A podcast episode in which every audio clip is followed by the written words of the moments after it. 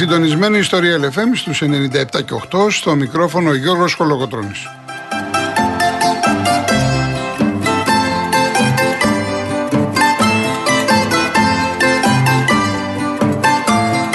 Τηλέφωνο επικοινωνίας 211-200-8200. Επαναλαμβάνω, 211-200-8200. Σήμερα στο τηλεφωνικό κέντρο είναι η κυρία Δέσπινα Καλοχέρη, ο κύριος Αντώνης Μορτάκης, στα ρυθμίσεις του ήχου.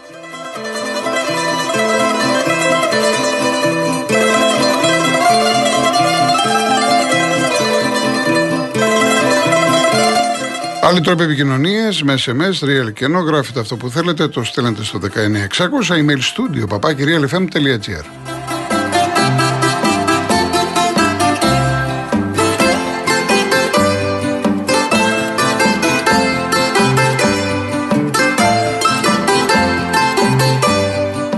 Κυρίες Δεσποινίδες και κύριοι, καλό σας μεσημέρι. Δεν ξέρω τώρα εκεί που είστε πώς είναι ο καιρός. Εδώ έχει ήλιο στο Μαρούσι.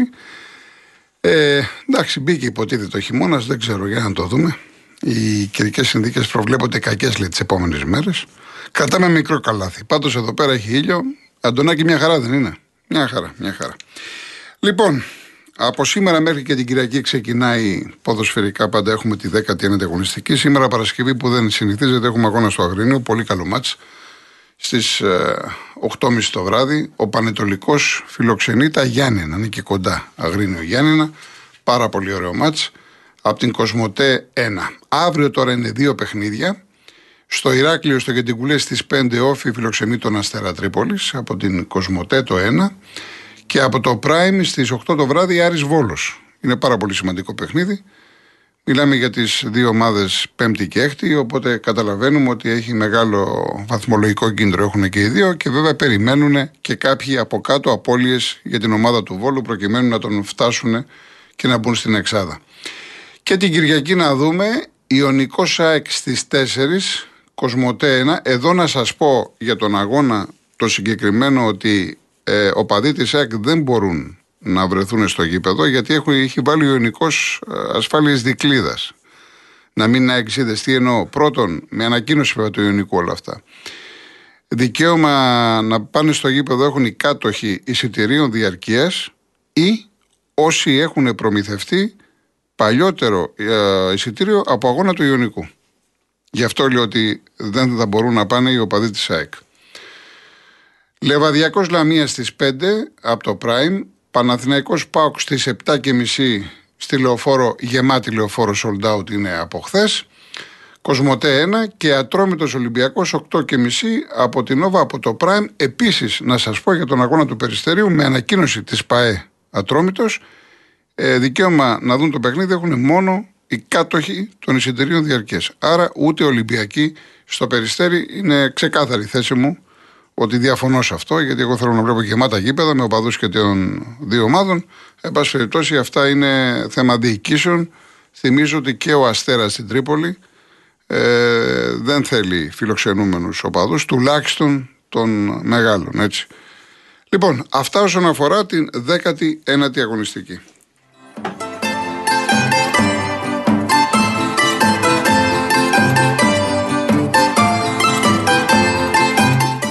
Επίσης, να σας πω ότι έχουμε και αλλαγή στο κύπελο την άλλη εβδομάδα.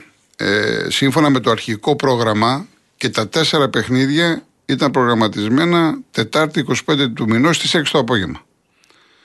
Ε, τελικά, επειδή δεν συμφέρει τηλεοπτικά τον, την συνδρομητική πλατφόρμα της Κοσμοτέ που έχει τα δικαιώματα, τα βάλανε κάτω, δεν συμφέρει, σου λέει κάποιο ματς να γίνει πέμπτη, πολλά τηλέφωνα, ε, ο ΠΑΟΚ σου λέει να παίξω Πέμπτη, αλλά μετά παίζω Δευτέρα με το Λεβαδιακό. Δεν ήθελα να παίξω Τετάρτη. Ο Παναθηναϊκός γιατί με βάζεις Πέμπτη αφού έχω μετά την Τρίπολη. Έτσι λοιπόν ο αγώνας ε, πήγε Πέμπτη και οι δύο, και ο Παναθηναϊκός και ο Πάουκ, τα επόμενα μάτς τα έχουν Δευτέρα. Δηλαδή ο αγώνας του πρωταθλήματος στην Τρίπολη δεν είναι Κυριακή, είναι Δευτέρα. Εδώ βέβαια να ανοίξω μια παρένθεση και να πω ότι αυτά βέβαια δεν είναι σοβαρά πράγματα. Και το λέω για, για τους πάντες που έχουν να κάνουν με την οργάνωση των αγώνων, επειδή υπάρχει κόσμος που, που προγραμματίζει τόσο εσωτερικά, είτε κάποιες μετακινήσεις, κάποιες δουλειές, αλλά ακόμα και από το εξωτερικό. Δηλαδή, π.χ. ξέρω ανθρώπους από την Κύπρο, οι οποίοι έρχονται, έχουν προγραμματίσει, έχουν αγοράσει εισιτήρια για να δούνε τον αγώνα της ομάδας τους.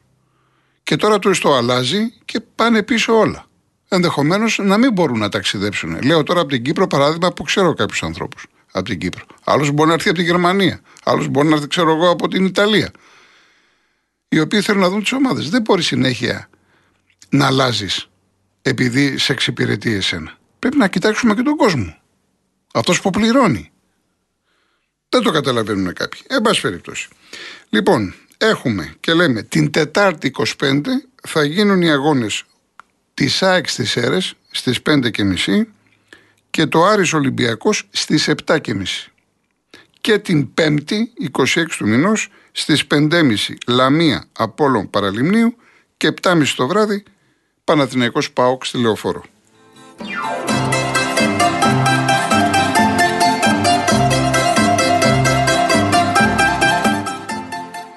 Και μιας και είπα τώρα και για το Άρης Ολυμπιακός, από χθες ο Άρης, σας είχα πει ότι ο, το δυναμητίζουν το μάτς ε, και με τον Καρυπίδη και με ανακοίνωση η οποία έβγαλε ο Άρης αμέσως μετά το παιχνίδι με τον Ολυμπιακό.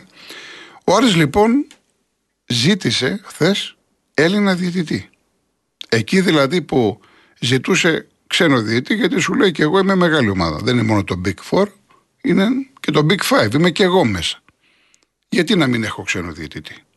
Όταν άρχισαν λοιπόν να του βάζουν ξένο διαιτητή, σου λέει τώρα εγώ έχω πρόβλημα με τους ξένους διαιτητές. Στέλνει τα μηνύματά του ο Άρης. Και θέλω, λέει, Έλληνα διαιτητή εκτός τον Παπαπέτρου. Για τον αγώνα Ρεβάν Κυπέλου με τον Ολυμπιακό. Και επίσης ανακοινώσεις από τους Αριανούς, από τους οργανωμένους. Την Κυριακή θα υπάρχει, λέει, μηχανοκίνητη διαδήλωση από τους οπαδούς του Άρη και ετοιμάζουν και άλλες κινητοποιήσεις ε, εν ώψη του αγώνα με τον Ολυμπιακό. Αυτά θα τα δούμε βέβαια από αρχές της εβδομάδας. Επαναλαμβάνω το παιχνίδι είναι ε, αυτό την ε, άλλη Τετάρτη στις 7.30 ώρα στη Ρεβάνη στο 1-0 αλλά γενικά το κλίμα δεν είναι καλό.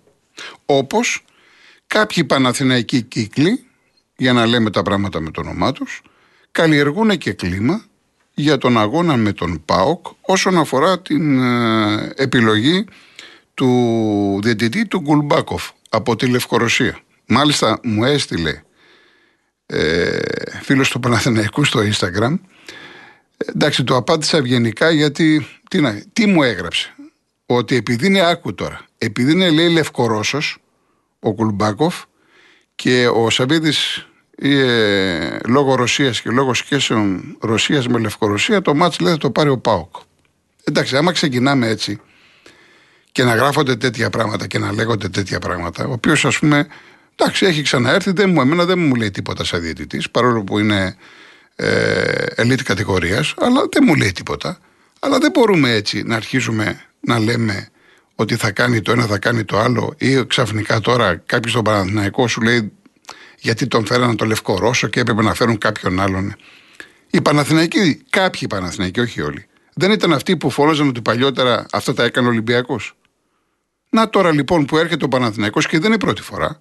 Θυμίζω και με την άκτη είχε γίνει με Σιδηρόπουλο, έτσι. Τώρα λοιπόν, επειδή ακριβώς φοβούνται τον αγώνα, και είναι λογικό να φοβάσαι τον αγώνα και δεν φοβάσαι τον Πάοκ. Φοβάσαι τον κακό σου εαυτό. Αρχίσουν και μιλάνε για τη διαιτησία. Το να μου πεις για τον Λουτσέσκου ότι έχει προκαλέσει με τις δηλώσεις, με τις κινήσεις του και αυτά και ότι να στείλετε ένα μήνυμα στον κόσμο, προσέξτε, το καταλαβαίνω αυτό. Αλλά να αρχίσεις τώρα να λες για τη διαιτησία, αυτό δεν είναι ωραίο.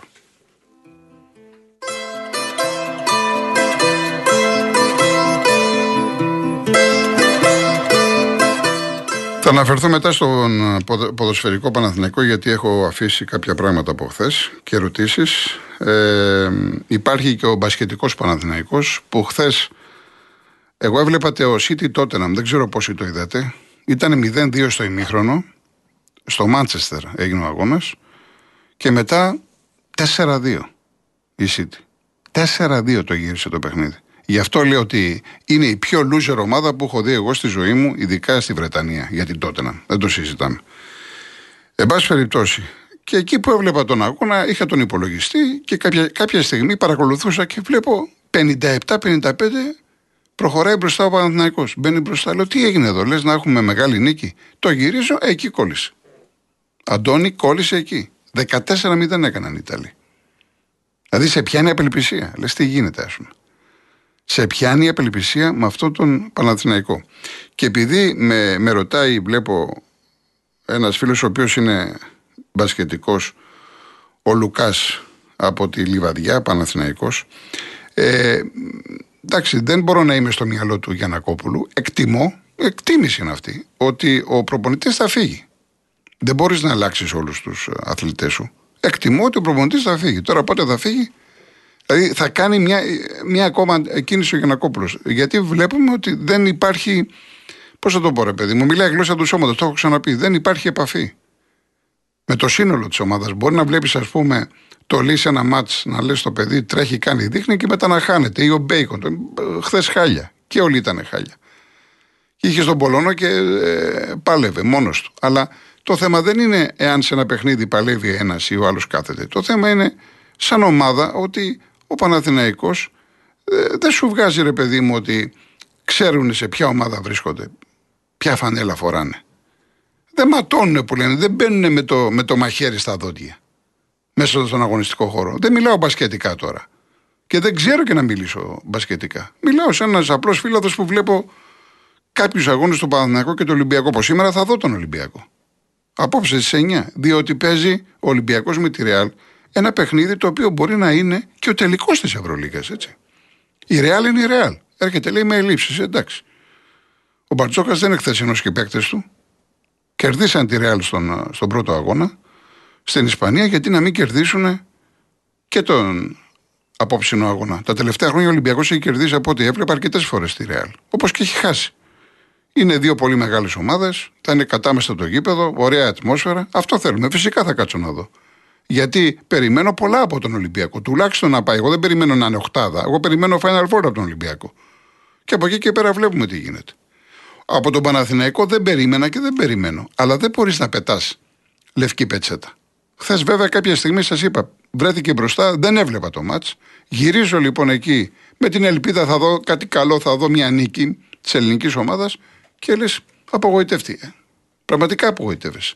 Να τρως, δηλαδή στο κέριο σημείο εκεί που πρέπει να είσαι τσίτα, να τρως 14-0. Η επιστήμη σηκώνει τα χέρια ψηλά. Λοιπόν, πάμε σε διαφημίσεις και επιστρέφουμε.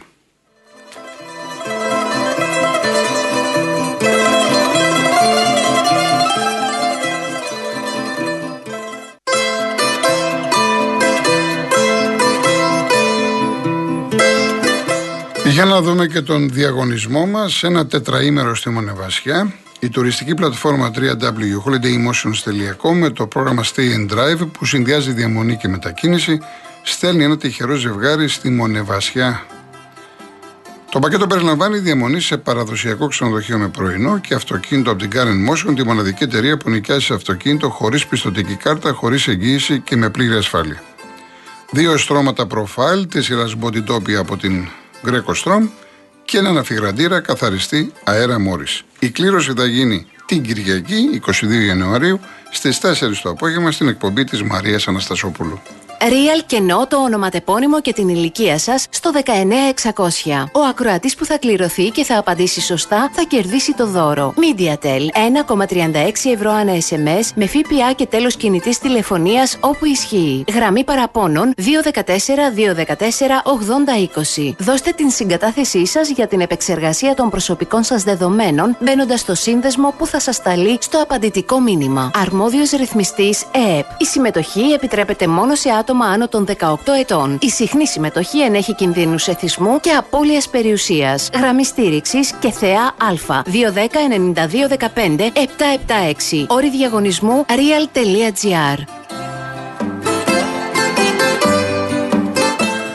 Χρωστάω και ένα τραγούδι σε ένα ζευγάρι και ακούνε σήμερα να δω αν προλάβω γιατί έχω πει και από χθες ότι κάποια πράγματα θέλω να πω για τον Γιωβάνοβιτς περισσότερα είναι λογικό να το συζητάτε, να σας προβληματίζουν κάποια πράγματα, ειδικά Παναθηναϊκοί και όχι μόνο.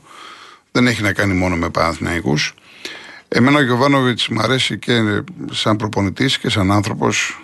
Η άποψή μου είναι ότι όπως έκανε ο Μελισανίδης στην κίνηση με τον Αλμίδα, θα μπορούσε να γίνει στον Παναθηναϊκό. Μία ανανέωση συμβολέου, ε, συμβολέου με πολλά μηνύματα σε πολλοί κόσμο εντός και εκτός ε, Παναθηναϊκού. Διότι δεν πρέπει να μιλάμε όταν είμαστε θυμωμένοι, πικραμένοι, στενοχωρημένοι. Πρέπει να, να πήξει, να αφήσουμε να πήξει το κεφάλι μας, το μυαλό μας, να έρθει στα συγκαλά του που λέμε, να τα βάλει κάτω και να κάνουμε ένα ταμείο. Βέβαια, ταμείο γίνεται στο τέλος της σεζόν.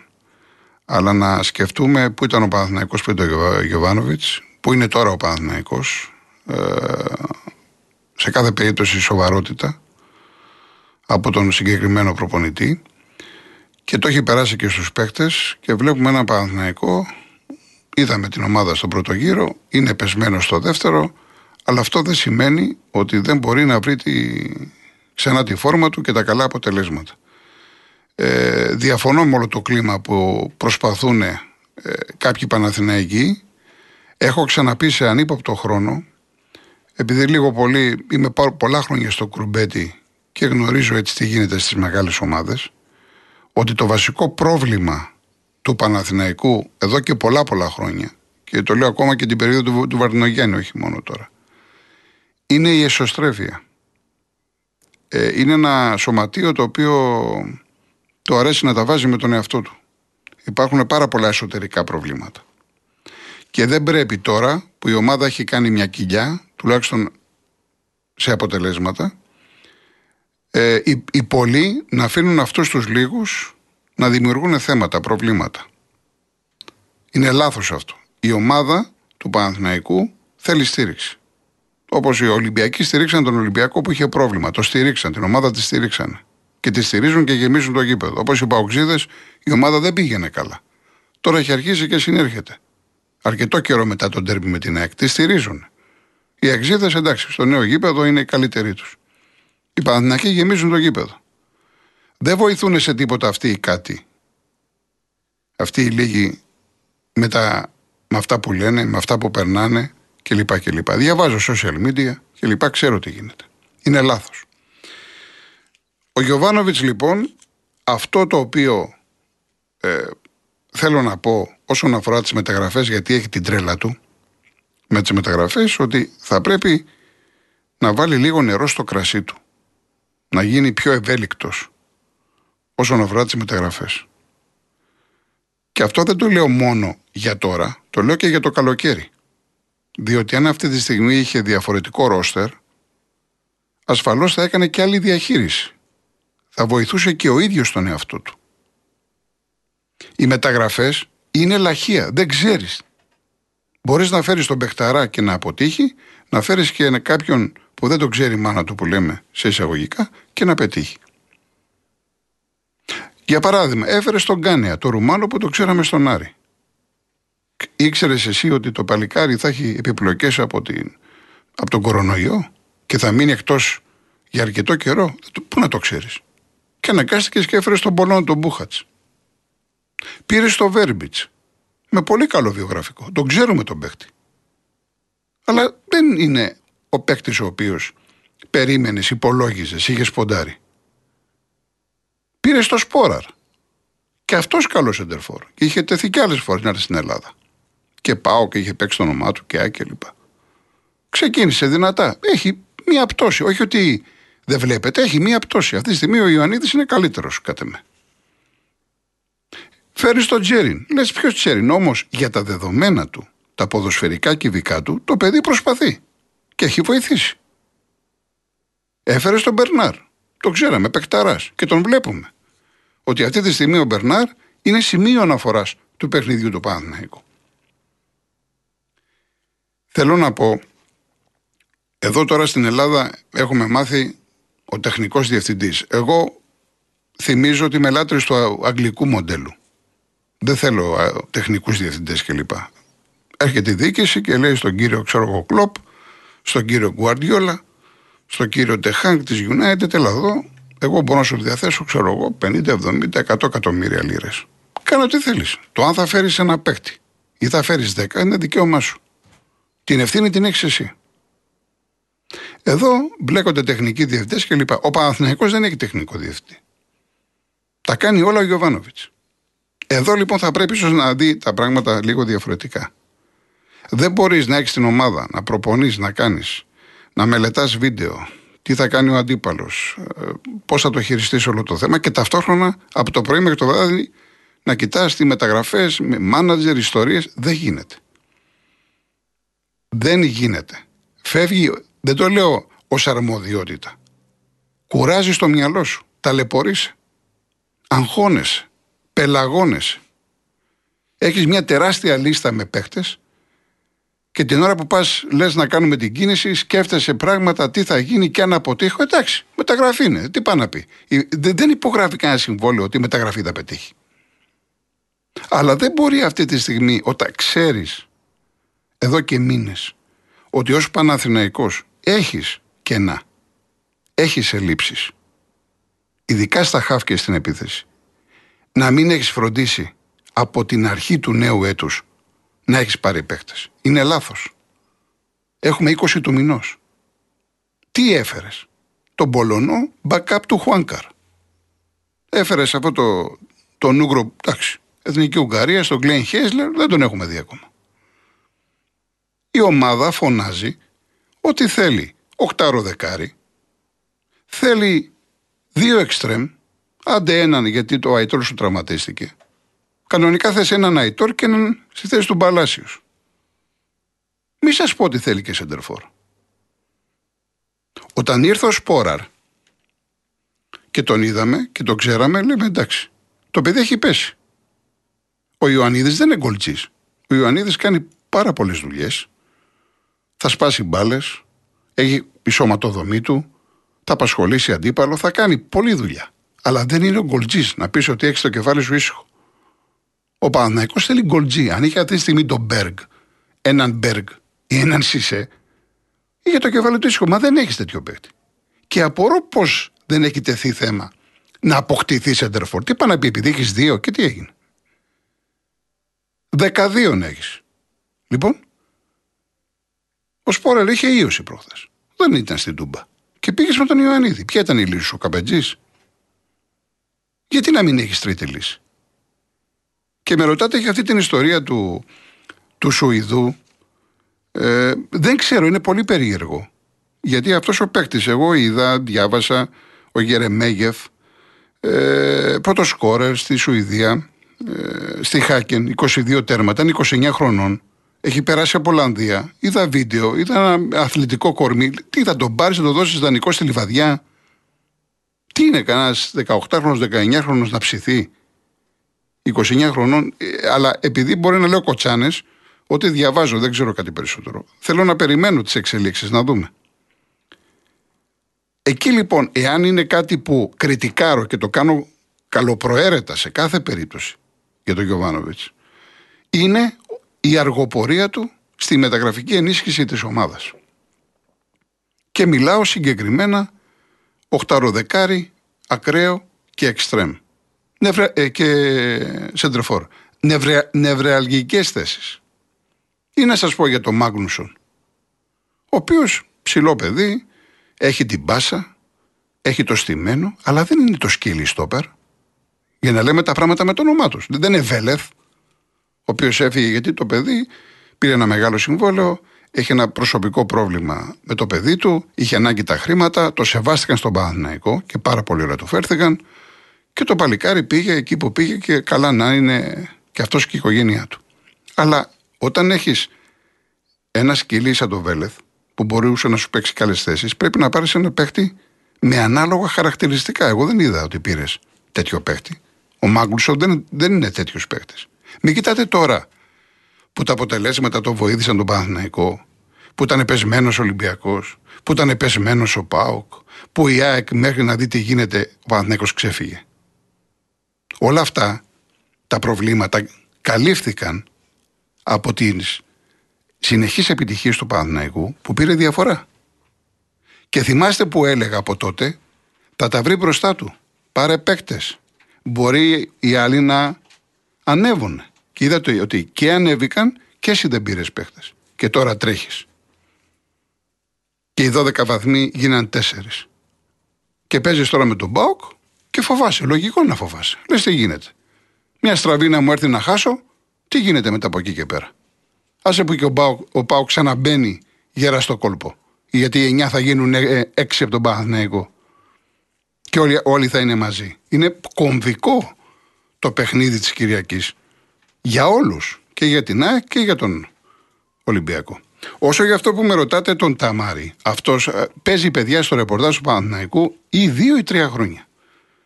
Ο Γιωβάνοβιτς τον ξέρει από την, ε, από την Κύπρο. Είναι Ιορδανός, τώρα παίζει στο Βέλγιο στη Λέουβεν. Τον έχω δει και σε βίντεο τον έχω δει. Είναι ένα παιχτάκι καλό, τεχνική κατάρτιση, τριπλίτσε, αρέσει. Αλλά υστερεί σε, πολύ σε, στην τακτική, να το πω έτσι. Αν ήθελε ο Γιωβάνοβιτς, τον είχε πάρει. Δεν ξέρω αν, δεν νομίζω να είναι αυτός. Δεν νομίζω να είναι αυτός. Τώρα μπήκε ο μανατζέρ του, λέει τον θέλει να του. Τέλος πάντων. Εντάξει. Αυτά είναι μέσα στο πρόγραμμα. Ε, αλλά έπρεπε να έχει πάρει παίκτη. Παίκτη έτοιμο να μπει στην αποστολή. Όπως μπήκε ο κύριος Τάισον αμέσως και έβαλε τον κόλπο. Δεν είναι έτοιμος ο Τάισον και όμως ο Λουτσέσκου τον έβαλε. Τέτοιο παίκτη ήθελε ο Παναθυναϊκό.